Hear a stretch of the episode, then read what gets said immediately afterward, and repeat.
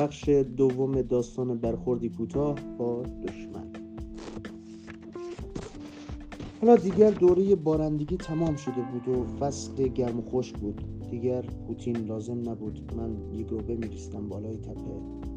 با دمپایی هم می‌توانستم این کار را بکنم. می‌توانستم پا برهنه بروم. داشت شب می‌شد و هوا رو به خنکی می‌رفت، ولی مگس‌ها همچنان وزوز می‌کردند و من خیس عرق بودم. چون جوری لباس پوشیده بودم که انگار دارم می‌روم جنگ. با این همه احساس نمی‌کردم که سربازم. بیشتر حال کسی را داشتم که توی بالماسکه لباس سربازی پوشیده باشد. دور و برم همه چیز سطحی و مسخره بود. پوتین‌ها، کلاه بود، کت و کلاه پشتی که روی کولم تلق و طلوق می‌کرد، مثل ماشین‌های آبنبات. تفنگ هم ضروری نبود، ولی سبک‌ترین وسیله هم بود. مسئله هم همین بود. 1 متر و خورده‌ای طولش بود و به نظر می‌رسید آهنی است، ولی حالت پلاستیک را داشت. می‌توانست تفنگ آبپاش باشد، با این تفاوت که به همه جور وسیله مجهز بود. ابزارهایی که چیزهایی مثل ساعت و درجه حرارت نشان می‌داد. در این حال می‌توانست از یک مالی یک نفر را بکشد. چندان نیاز به کشیدن ماشه نبود. انگشتت را نزدیک ماشه می‌بردی، می‌فهمید می‌خواهی چیکار کنی. خودش کشیده می‌شد. گلوله با پفی در می‌رفت و تفنگ مختصری می‌لرزید، مثل زنگ زدن تلفن همراه. اولین باری که با تفنگ شلیک کردم موقعی بود که پدرم من و خواهرم را برد برای شکار جنگل در حدود 10 سال پیش، وقتی که جنگ تازه شروع شده بود. از قرار معلوم آنجا چیزهایی مثل آهو و گوزن پیدا میشد. لااقل زمان بچگی های پدرم که پدرش برای شکار به این جنگل میبردش اینطور بود، ولی زمانه عوض شده بود. کارخانه های اسلحه سازی ساخته بودند و جنگل را برای ساختن ریل قطار پاک کرده بودند. دود هم بود، بهار یا پاییز، و بوی کباب یا آمونیاک میداد. آنجا نه تنها از آهو گوزن خبری نبود، سمور و سنجاب هم نداشت. بنابراین پدرم به جای اینکه به ما شکار کردن یاد بدهد، با گچ یک دایره روی درختی کشید. توی دایره هم یک دشمن کشید. عجیب این که تصویر خوبی هم از آب در آمد، اگرچه دماغ و چشمها و گوشها را گنده گرفته بود تا یکم مضحک شود. و من گفت ببین لوک، اینجوری نگهش میداری، اینجوری به شونت میچسبونی و نشونه میگیری، اینجوری. یادم میاد که تفنگ مثل آجر سنگین بود. وقتی ماشه را کشیدم انگار دست راست و گوشم آتش گرفت. پدرم فریاد زد ببین چی کار کردی لوک. باور کردنی نبود. عد زده بودم وسط هدف. پدرم گفت لوک دوباره بزن، ولی من دیگر دلم نمیخواست هیچ سر و کاری با تفنگ داشته باشم. اما به خواهرم خیلی خوش گذشت. بم بم بم به هدف شلیک کرد و تظاهر کرد که دشمن واقعی است. بیشتر اوقات به هدف نمیخورد. گلوله‌اش حتی به درخت هم نمیخورد، ولی فکر میکرد تجربه بامزه و باحالی است. مرتب میگفت مردش، دشمن مرد. شکل حرفه‌ای ها شده بود. با اینکه فقط 12 سالش بود، من چند تا سنگ انداختم توی رودخانه و منتظر ماندم تا تیراندازی تمام بشود و برویم خانه با ویدیو گیم هم بازی کنم. وقتی شب شد و گلوله ها تمام شد، خواهرم یک سوراخ روی درخت حفر کرده بود. گفت همشون مردن. 10 سال بعد این سرگروه ما بود که از ما پرسید دلمان می‌خواهد کشته بشویم؟ گفتیم نه قربان. وعده را من کرد روزی 2 ساعت تمرین تیراندازی کنیم. روی شکم دراز می‌کشیدیم و میان گلوله‌ای می‌خزیدیم. دیوانه‌وار تمرین می‌کردیم، چون فکر می‌کردیم قرار است واقعاً برویم بجنگیم. یک هفته بعد از رسیدنمان ورق برگشت و اوضاع جنگ خراب شد. همینطوری دیگر امید نبود این زودی‌ها تمام بشود. صحرا را از دست داده بودیم و در مرزها گند زده بودیم. مجبور شده بودیم از پایتخت هم عقب نشینی کنیم. هر روز گزارشی از تعداد تلفات می‌رسید. به نظر میرسید تلفات همیشه از 2 تا 200 نفر است. وقتی خبرش توی پایگاه میپیچید، هیچ کس نمیدانست زیادتر یا کمتر شدن تلفات راست است یا نه. هر کس میتوانست حدس خودش را بزند که آن روز چند نفر از دست داده بودیم. میگویم داده بودیم، ولی ربطی به ما نداشت. ما آن سر کشور پیاده شده بودیم، خیلی دورتر از جبهه جنگ، و هیچ چیز هم از دست نداده بودیم. آن حرامزاده‌های بدبخت 1000 کیلومتر آنورتر بودند که تلاش میکردند به طرف پایتخت پیشروی کنند. آنها باید نگران بودند. من چند بار به بکی نوشتم میشه لطفاً به من بگی اونجا چه خبره. وقتی ایمیل هایش میرسید، تقریباً روی تمامش خط قرمز کشیده بودند.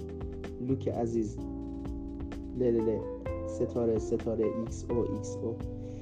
طبق ساعت تفنگم که به یک اثر هنری میماند، ساعت 6:02 و دما 85 درجه فارنهایت بود. شهر ما 12 ساعت جلوتر و 60 درجه سردتر بود. فردا صبح برمیگشتیم، برای من مهم نبود، به هوای سرد برمیگردیم. با هواپیمای مجانی خطوط هواپیمایی امریکن ایرلاین بچه ها میگفتن سفر با کلاس. میگفتن این حداقل کاری است که امریکن ایرلاین میتواند بکند. حقیقت این بود که 12 ماه گذشته بود و ما تقریبا کار زیادی نکرده بودیم. در واقع میشد مهمترین دستاوردمان را همان پلی دانست که داشتیم روی شاه میرفتیم. صدای پوتین های من توی دره میپیچید. پل فلزی محکم بود و بی تردید 10,000 سال دیگر هم وقتی جنگ تمام شد و هنوز سرپا میماند، پل را ساخته بودیم تا از دره رد شویم. برای بالا رفتن از تپه باید از دره عبور میکردیم. هدف تپه بود، جایی که دشمن انتظار ما را میکشید. سربروفان گفته بود 880 نفر در کمینند. نمیدانستیم این رقم را از کجا آورده، ولی به قدری دقیق بود که فکر میکردیم حتما درست است.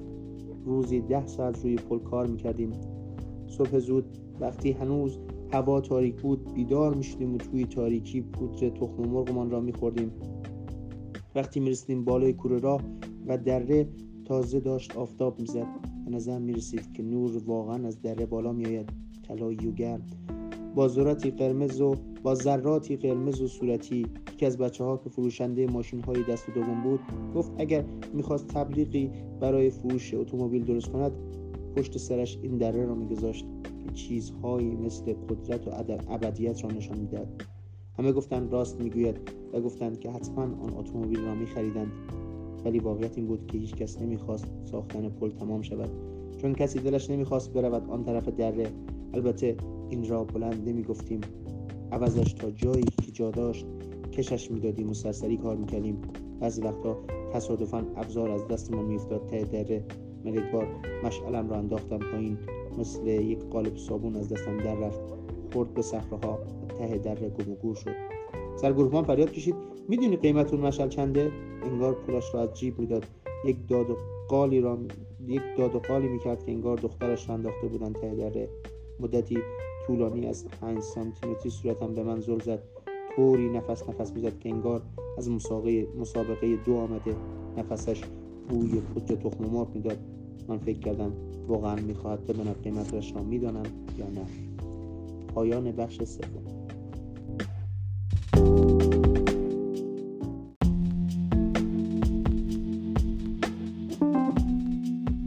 بخش 3 داستان برخوردی کوتاه با دشمن. من فکر کردم واقعا میخواهد بداند قیمتش را میدانم یا نه. حد زدم $135. جا خورد. گفت $40. قیمت بالایی هم نبود. گفت باید خودتو پرت کنم ته دره. در جا وادارم کرد دمرو بشوم و 30 دفعه روی پنجه های پا و کف دست بالا و پایین بروم.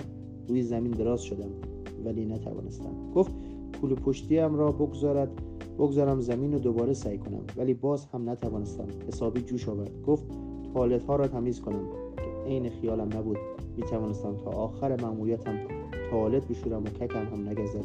میتوانستم تا آخر عمر توالت بشورم. هر کاری به جز بالا رفتن از تپه و روبرو شدن با 880 دشمنی که انتظارم را میکشیدم. ولی روز بعد کله سحر برگشتم سر کار. سرگروهان به تمام افرادش نیاز داشت. احتمال بالاتری‌هایش در 5 سانتی صورتش فریاد می‌کشیدند و بالاتری‌ها هم همینطور الی آخر، تا برسد به خود رئیس جمهور که نفس نوسانان فریاد می‌زد. انگار همان لحظه از مسابقه دو آمده بود. در این حال آن طرف این مملکت مدام تعداد تلفات بالا می‌رفت. هر روز چکش می‌زدیم و پیچ می‌کردیم. 50 نفر همزمان می‌کوبیدیم. صدای کوبیدن از صبح تا شب توی دره میپیچید. یعنی اگر هم دشمن نمیدانست ما آنجاییم، حالا دیگر فهمیده بود. یک شب یکی از بچه‌ها گفت باید اعتصاب کنیم. بچه دهات آیووا یا آیداهو بود، درشت هیکل و صورتی. نصف افراد بچه دهات بودند و نصف دیگر سیاه پوست. تک و توکی آدم متفرق هم بودن، مثل خود من و آن سیاستمدار در آینده، ولی ترکیب کلی جمعیت همان بود. گفت بچه‌ها وسایلتون رو بذارین زمین. این جمله را یک جایی شنیده بودم، یکی از سیاه‌پوست‌ها گفته بود. من هیچی رو زمین نمیذارم، من دارم چیز یاد میگیرم. بعد زیر لب خطاب به همه گفت دقت میکنم، میپرسم، حواسم به همه چیز هست. طوری حرف میزد که انگار میخواهد بانک بزند. به نظرم درستش هم همین بود. وقتی میایی توی ارتش نه به خاطر اعتقادت، بلکه برای اینکه میخواهی کاری دست و پا کنی. این احساس طبیعی است. بنابراین ما بیشتر 4 ماه را روی پل کار کردیم، ولی شلوول و سرسری. بالاخره پیشرفت میکنی. موقعی که اطراف دره رسیدیم به فهمی نفهمی احساس غرور میکردیم، اما به محض اینکه پایمان را از پل میگذاشتیم بیرون و روبروی تپه میستادیم دانستیم که وارد ناکجا آباد شدیم. ما گور خودمان را کنده بودیم. تپه مثل کوره راه نبود، سنگلاخ و خاکستری بود، خالی از هر جور گیاه و جایی هم برای پنهان شدن نداشت. شکل یک کاسه بزرگ بلغور جوی نپخته بود. از آن جایی که میشد 50 نفر تا جسد، از آن جاهایی بود که میشد 50 تا جسد تویش دفن کنی، آب از آب تکان نخورد. سرگروهان گفت وقتشه دیگه وارد عمل بشیم. کوله پشتی ها را انداختیم، کولمان تفنگ ها را سر دست گرفتیم و راه افتادیم. حقیقت این بود که هیچ کدام از ما به دلایلی درست داوطلب نشده بودیم. احتمالش اولش فکر می‌کردیم دلایل من درست است. وقتی به مرکز اشتغال رفته بودم که فرم ها را امضا کنم و آزمایش پزشکی را انجام بدهم، بروشور را تحویل بگیرم که قول یک تجربه دگرگون کننده زندگی را می‌داد. به یک دو جین جوان یونیفرم پوش را نشان می‌داد که توی ساحل ایستاده بودند و به نظر می‌رسید بهترین روزهای زندگیشان را می‌گذرانند. گول زدن خودم سخت نبود، چون همه به من تبریک می‌گفتند که در راه رسیدن به آرمانم قدم گذاشتم. کی می‌تواند خلافش را بگوید؟ در مهمانی خداحافظی که سر کار برای من گرفتند 300 نفر شرکت داشتند. همه فریاد می‌زدند لوک لوک USA USA. کسانی آنجا بودند که عمرن با من حرف نزده بودند، که توی راهرو و حتی نگاه هم نکرده بودند، از جمله مدیر کل. حالا طوری رفتار میکردن انگار از اول اسم مرا میدونستن، انگار هنرپیشه سینمایی بودم که به میانه شرکتشان آمده بودم. همه با من دست میدادن، خانم‌ها گونه‌ام را میبوسیدند. مدیر کل سخنرانی فربداهی کرد با مضمون مردانی مانند لوک و اینکه وقتی 1 سال دیگر برگردم کارم سر جایش است، چون این سیاست شرکت است. کارم که سالت آورترین کار دنیا بود و دلم نمیخواست وقتی برگردم سر جایش باشد. مطمئن بودم معجزه اتفاق میافتد که موقعیتم را تغییر بدهد و مرا به آدم جدیدی تبدیل کند. کارم می بود که 5 روز در هفته، هر روز 8 ساعت تمام توی اتاقکی کوچک بنشینم، چشم بدوزم به کامپیوتر و مربع های خالی کوچک را روی صفحه کامپیوتر پر کنم. کلیک بکش، خط بعد، کلیک بکش، خط بعد. خیلی وقتها همین هم نبود و من همانطور می نشستم و ظلم می زدم به صفحه خالی، وانمود می کردم که دارم کار می کنم و فکر می کردم ای کاش می شد بروم توی اینترنت و فیلم تماشا کنم. کلیک بکش، خط بعد. وقتی فوق دیپلم داری همین می شود دیگر. اما در مهمانی خداحافظی هم از تشویق ها لذت بردم. از مدیر کل بابت تمام حمایت هایش تشکر کردم. از همه تشکر کردم که لطف کردند و آمدند. همه ایستاده بودند و منتظر بودند من حرف خاصی بزنم، چیزی عمیقی بگویم. 300 جفت چشم به من دوخته شده بود. بعد یک نفر از آن پشت فریاد زد لوک چند تا از اون مادر به خطاها رو برامون نفله کن. یخ فضا باز شد و همه زدن زیر خنده. آن وقت کیک بزرگ قرمز و سفید و آبی را تقسیم کردند.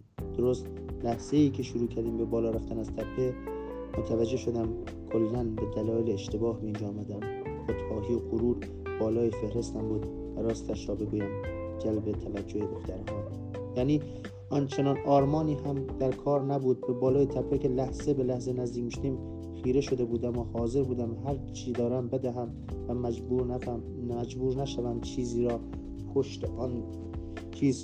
که پشت آن است ببینم. وقتی با سرگروهان که ته صف بود رسیدیم آن بالا، این بچه ترسوها زیر چشمی اطراف نگاه کردیم با سرهای پایین و چشمهای نیم بسته.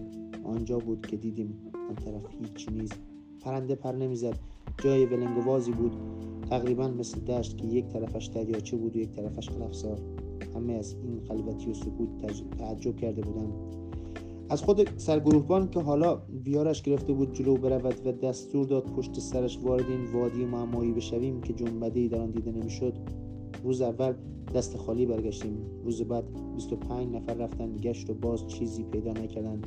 بعد 15 نفر، بعد 10 نفر و بعدش گفتند که این تلف کردن وقت است و قوا و اینکه اطلاعات داده شده غلط بود و دشمن این طرف نیست، فقط باید روزی یک نفر از کوره راه بگذرد، از پل و تپه بالا برود که ببیند اتفاق خیرادی نیفتاده بود. این کاری بود که من الان بالای تپه مشغول بودم. ساعت 6:43 و دما همچنان 85 درجه فارنهایت. بعد از کشف هیچی بی‌حوصلگی هم به دنبالش آمد. بی‌حوصلگی کشنده. غذا می‌خوردیم، حمام می‌کردیم، نظافت می‌کردیم، تمرین می‌کردیم. بعد تمرین‌ها متوقف شد چون دلیلی نداشت. این توی ماه پنجم بود. ماه ششم تقریباً هر روز می‌رفتم سالن سینما، اما ظاهراً بلای سر فیلم‌هایی که می‌فرستادن آمده بودن. سینما فقط 2 فیلم داشت. جفتش ایندیانا جونز که یکیش به اسپانیایی دوبله شده بود. دائم همان را تماشا می‌کردم، ولی بعد دیگر نرفتم سینما. چند تا از بچه‌ها از سرگروهان پرسیدن که فیلم جدیدی نمی‌آید؟ جواب داد: بچه‌ها، ما هزاران کیلومتر اون طرفتر داریم شهید میشن. بچه‌های ما هزاران کیلومتر اون طرفتر دارن شهید میشن. اون وقت شما دنبال فیلم سینمایی؟ راست میگفت. روزها کش می‌آمدند. عوض اینکه به هیکلم برسم، شروع کردم به چاق شدن. اگر به خودم اجازه می‌دادم که وارد معقولات بشم، فکر می‌کردم دست آخر تنها چیزی که گیرم میاد این است که 1 سال بزرگتر می‌شوم. یعنی وقتی از ارتش در بیام، همان آدمی که قبلش بودم. برمیگردم به همان اتاقک کذایی، با همان صفحه کامپیوتر و مربع‌هایی که باید پر شوند. شب‌ها خواب‌های معرکه‌ای می‌دیدم. حادثه‌ای بزن با رنگ‌های زنده، نه مثل فیلم‌های ایندیانا جونز. خواب دیدم آدمی هستم با شجاعت و شهامت استثنایی و قهرمانانه. خواب می‌دیدم رو در رو با دشمن می‌جنگم. صبح دمق از خواب پا می‌شدم، یک چیز می‌خوردم، دوش می‌گرفتم، خوابگاه را تمیز می‌کردم، می‌رفتم بولینگم خوب شده بود. بکی ایمیل می‌زد و می‌گفت نگران من است، می‌خواست بداند اینجا چه خبر است، من حالم خوب است. 80% نامه‌هایش سانسور می‌شدند. یک مدت نگرانیش را با جواب‌های بی‌سراپا تشدید کردم. باید صبر کنیم ببینیم چی میشه و از اینجور چیزها. ولی بعد از نگرانی‌هایش احساس حماقت به من دست داد و دیگر مرتب به کافینه سر نمی‌زدم. وقتی می‌رفتم 15 دقیقه نوبتم را می‌نشستم، فیلم‌هایی را تماشا می‌کردم که دلم می‌خواست. تنها کاری که برای جنگ از دستمان ساخته بود، او را کشیدم برای هواپیماهایی بود که از بالای سرمان رد می‌شدند تا محموله‌هایشان را ببرند، آن سر مملکت بریزند پایین. وقتی سر و کله‌شان پیدا می‌شد، صدای رعد می‌آمد، همیشه هم حوالی ظهر، 1-2 جین یا بیشتر، با شکم‌های نقره‌ای و قرمز. ما بالا و پایین می‌پریدیم، فریاد می‌کشیدیم، دست تکان می‌دادیم. 50 آدم گنده. انگار توی جزیره دوردست گیر افتاده بودیم. امیدوار بودیم خلبان‌ها علامتی بدهند که ما را دیدند. شب که برمیگشتند سریعتر می‌پریدند چون سبک‌تر شده بودند. یک روز سرگروهبانمان گفت: واسه چی برای اینا دست تکون میدین؟ کسی توشون نیست که بی سرنشینن. آمدم بالای تپه. طبق ساعت تفنگم 7:12 بود. هوا داشت تاریک و خاکستری میشد. ایستادم و به ناکجاواد وسیع چشم دوختم. از شمال به جنوب طبق آموزشی که دیده بودم، بعد از شرق به غرب، آب، دشت، هیچ. بالای تپه صدایی نبود به جز وز و وز گاه و بیگاه مگس‌ها. البته اینها همیشه ساکت بودن، ولی امروز ساکت‌تر بودن. یهو دلم گرفت. این آخرین باری بود اینجا می‌ایستادم. مثل زندانی‌هایی بودم که به محض آزادی دلتنگ سلولشان می‌شدند. زیپ کلوپشتی‌ام را کشیدم و غذایم را درآوردم که توی ظرف‌های یک بار مصرف پلاستیکی می‌آمد با پرچم آمریکا که رویش چاپ شده بود.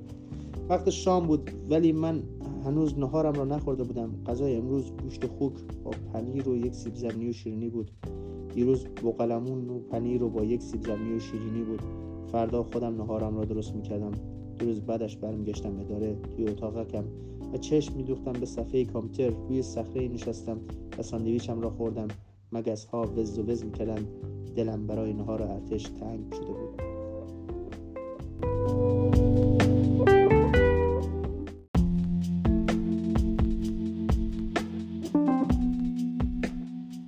بخش چهارم از داستان برخوردی کوتاه با دشمن. و در این لحظه بود که دیدمش. اولش حالیم نبود چه میبینم. در واقع خیال میکردم جانوری چیزیست. تنها چیزی که تشخیص دادم حرکت آرامی توی دشت بود، حدود 1 کیلومتری. حرکت ناچیز علفها. فکر کردم فقط نسیم است، ولی همانطور که نگاه میکردم شکل مشخص کله آدمی بالای علفها ظاهر شد. ساندویچم را گذاشتم زمین و کولو پشتیم را برداشتم. دوربین را که در آوردم دستهایم میلرزید. مجبور شدم آرنجهایم را به هم بچسبانم تا دوربین ثابت بماند. ردخور نداشت. یک مرد بود، مردی قد بلند و تاس و چاق، احتمالاً حدود 50 ساله، شاید هم جوانتر. دشمن با چیزی راه میرفت. حدس میزدم گوسفند یا بز باشد، اگرچه به سختی میتوانست آن لابلای علفها ببینمش. تصور کردم مردک دارد یواش یواش حرکت میکند که خودش را مخفی نگه دارد. ولی وقتی علفها کنار رفتن معلوم شد خیال ندارد خودش را از کسی پنهان کند. انگار آمده بود هواخوری. بی خیالش حالم را گرفت. به موقعیت کسالت بارم برخورد. در 12 ماه گذشته هر کاری کرده بودم یک ربطی به بودن یا نبودن این مرد داشت و حالا اینجا بود، بی خیال این که چه پشت آن تپه بود که من رویش نشسته بودم. انگار نه انگار که ما پلیس ساخته ایم. داشت به سمت آب میرفت. شاید بز یا گوسفندش را برای آب خوردن میبرد. به دقت مردک را با دوربین زیر نظر داشتم. آدم از نگاه کردنش با این دقت کمی احساس فضولی میکرد، احساس حقارت. خیلی سال پیش کشف کرده بودم که روبروی یکی از پنجره‌های راهروی آپارتمانمان پنجره یک اتاق خواب است توی ساختمان روبرویی. فکر کردم 10 ساله بودم و قدم می‌رسید که از لبه پنجره دزدکی نگاه کنم. اتاق خواب مال یک زن بود و یادم می‌آید که زن با طرز مأیوس کننده زشت بود. موهای قهوه‌ای بلند بی‌قواره‌ای داشت که همیشه ژولیده بود. مدام پیژامه گل و گشادی تنش بود که هیچ چیز را نشان نمیداد، مثل کیسه. تنها کاری که میکرد این بود که روی تختش دراز بکشید و کتاب بخواند. ساعتها آنجا توی راهرو میایستادم و تماشایش میکردم، این امید که کاری هیجان‌انگیزی بکند، مثلا لباسهایش را در بیارد. ولی فقط کتاب میخواند و من هم تماشایش میکردم. و بعد حوالی 10 شب کتابش را میگذاشت روی زمین کنار تختش و چراغ را خاموش میکرد. من هم برمیگشتم خانه. پدرم ازم میپرسید این 2-3 ساعت توی راهرو چیکار میکردم. میگفتم هیچی بابا، که حقیقت داشت. کاری نکرده بودم، ولی حالا ایستاده بودم بالای قوس آن تپه. یک کاری کردم، تفنگم را برداشتم، از زمان خارج کردم. مدتی بود که ازش استفاده نکرده بودم. این بود که عجیب سنگین به نظر میرسید. حتی خوش دست هم نبود انگار. مثل این بود که میخواستم در یک حفره زیرزمینی را با دست بلند کنم. وقتی از دوربین چشمیش نگاه کردم شانه‌ام درد آمد. مردک لب دریاچه ایستاده بود و داشت میشاشید. دستش روی کمرش بود و یک کمی به عقب خم شده بود. چهرهش با چهره پدرم وقتی آن روز توی جنگل روی درخت دایره کشید مون میزد. مگسک دوربین تفنگ را روی مردک تنظیم کردم و چشم ازش بر نمی داشتم. 1.5 کیلومتر با من فاصله داشت. قدش در حدود 170 سانت بود. خودش را تکان داد، دکمه‌اش را بست و راحت آسوده از کنار دریاچه برگشت طرف دشت. چیزی نگذشت که فاصله‌اش 2.5 کیلومتر شد. بعد رفت طرف علفزار و درست وقتی میرفت که برای همیشه از دیدم خارج شود انگشتم را بردم سمت ماشه. پوف! تفنگ پیامش را داد و مختصری لرزید. سکندری خورد و با صورت افتاد زمین، چنان سری که فکر کردم پایش به سنگ چیزی خورده. کار من نبود، ولی نه، همانطور که افتاده بود لکه خونی از زیر لباسش بیرون زد. معلوم بود گوسفند یا بزی کنارش بوده. گوسفند بز نبوده، یک پسر بچه بوده. وحشت زده دور مرد میدوید. از دوربین تفنگ نگاهش کردم. جوری کلافه شده بود که خیال میکرد الان است که با ضربه‌های پایش زمین را بکند. لای علف‌های بلند گم شد، ولی یک لحظه بعد برگشت تا دست مرد را بگیرد و او را بکشد. البته زورش نمیرسید. به سرم زد که تا ته تپه بدوم پایین و کمکش کنم، به پسرک کمک کنم و بعد به بکی ایمیل بزنم و برایش تعریف کنم چه کار کردم. بکی عزیز، امروز به یکی از بچه‌های محلی کمک کردم. پوف! پسرک همان جایی که ایستاده بود افتاد، تمام قد. انگار داشت توی گودالی از خون ذوب میشد. دیگر تکان نمیخورد. حالا مردک بود که تکان میخورد، سعی میکرد خودش را بلند کند. معلوم بود که نمیتواند. بالاخره بیخیال شد و همانجا دراز به دراز خوابید. انگار خوابش برده بود. لکه خون بزرگتر شد و رفت توی علفزار. لحظه‌ای سر جایم ایستادم. هوا داشت تاریک میشد. 7:53 بود. چند دقیقه بعد دشت غرق نور خاکستری تیره میشد. به سختی میتوانستم چیزی ببینم. آنها صدای وز وز مگس ها بود. پشت کردم و برگشتم پایین تپه. آخرین باری که از آن تپه پایین میرفتم از پل رد شدم، از کوره راه گذشتم. تفنگ و کلو پشتیم را به دیوار انبوه درخت ها میخورد و تلپ میکرد. دیگر حسابی تاریک شده بود. توی تاریکی صدای پدرم را شنیدم که یک بار میگفت چیکار کردی لوک؟ این 2-3 ساعت چیکار میکردی؟ هیچ کاری نمیکردم. روز بعد طی مراسم آبرومندی به وطن برگشتیم، همانطور که بهمان قول داده بودند. پایان.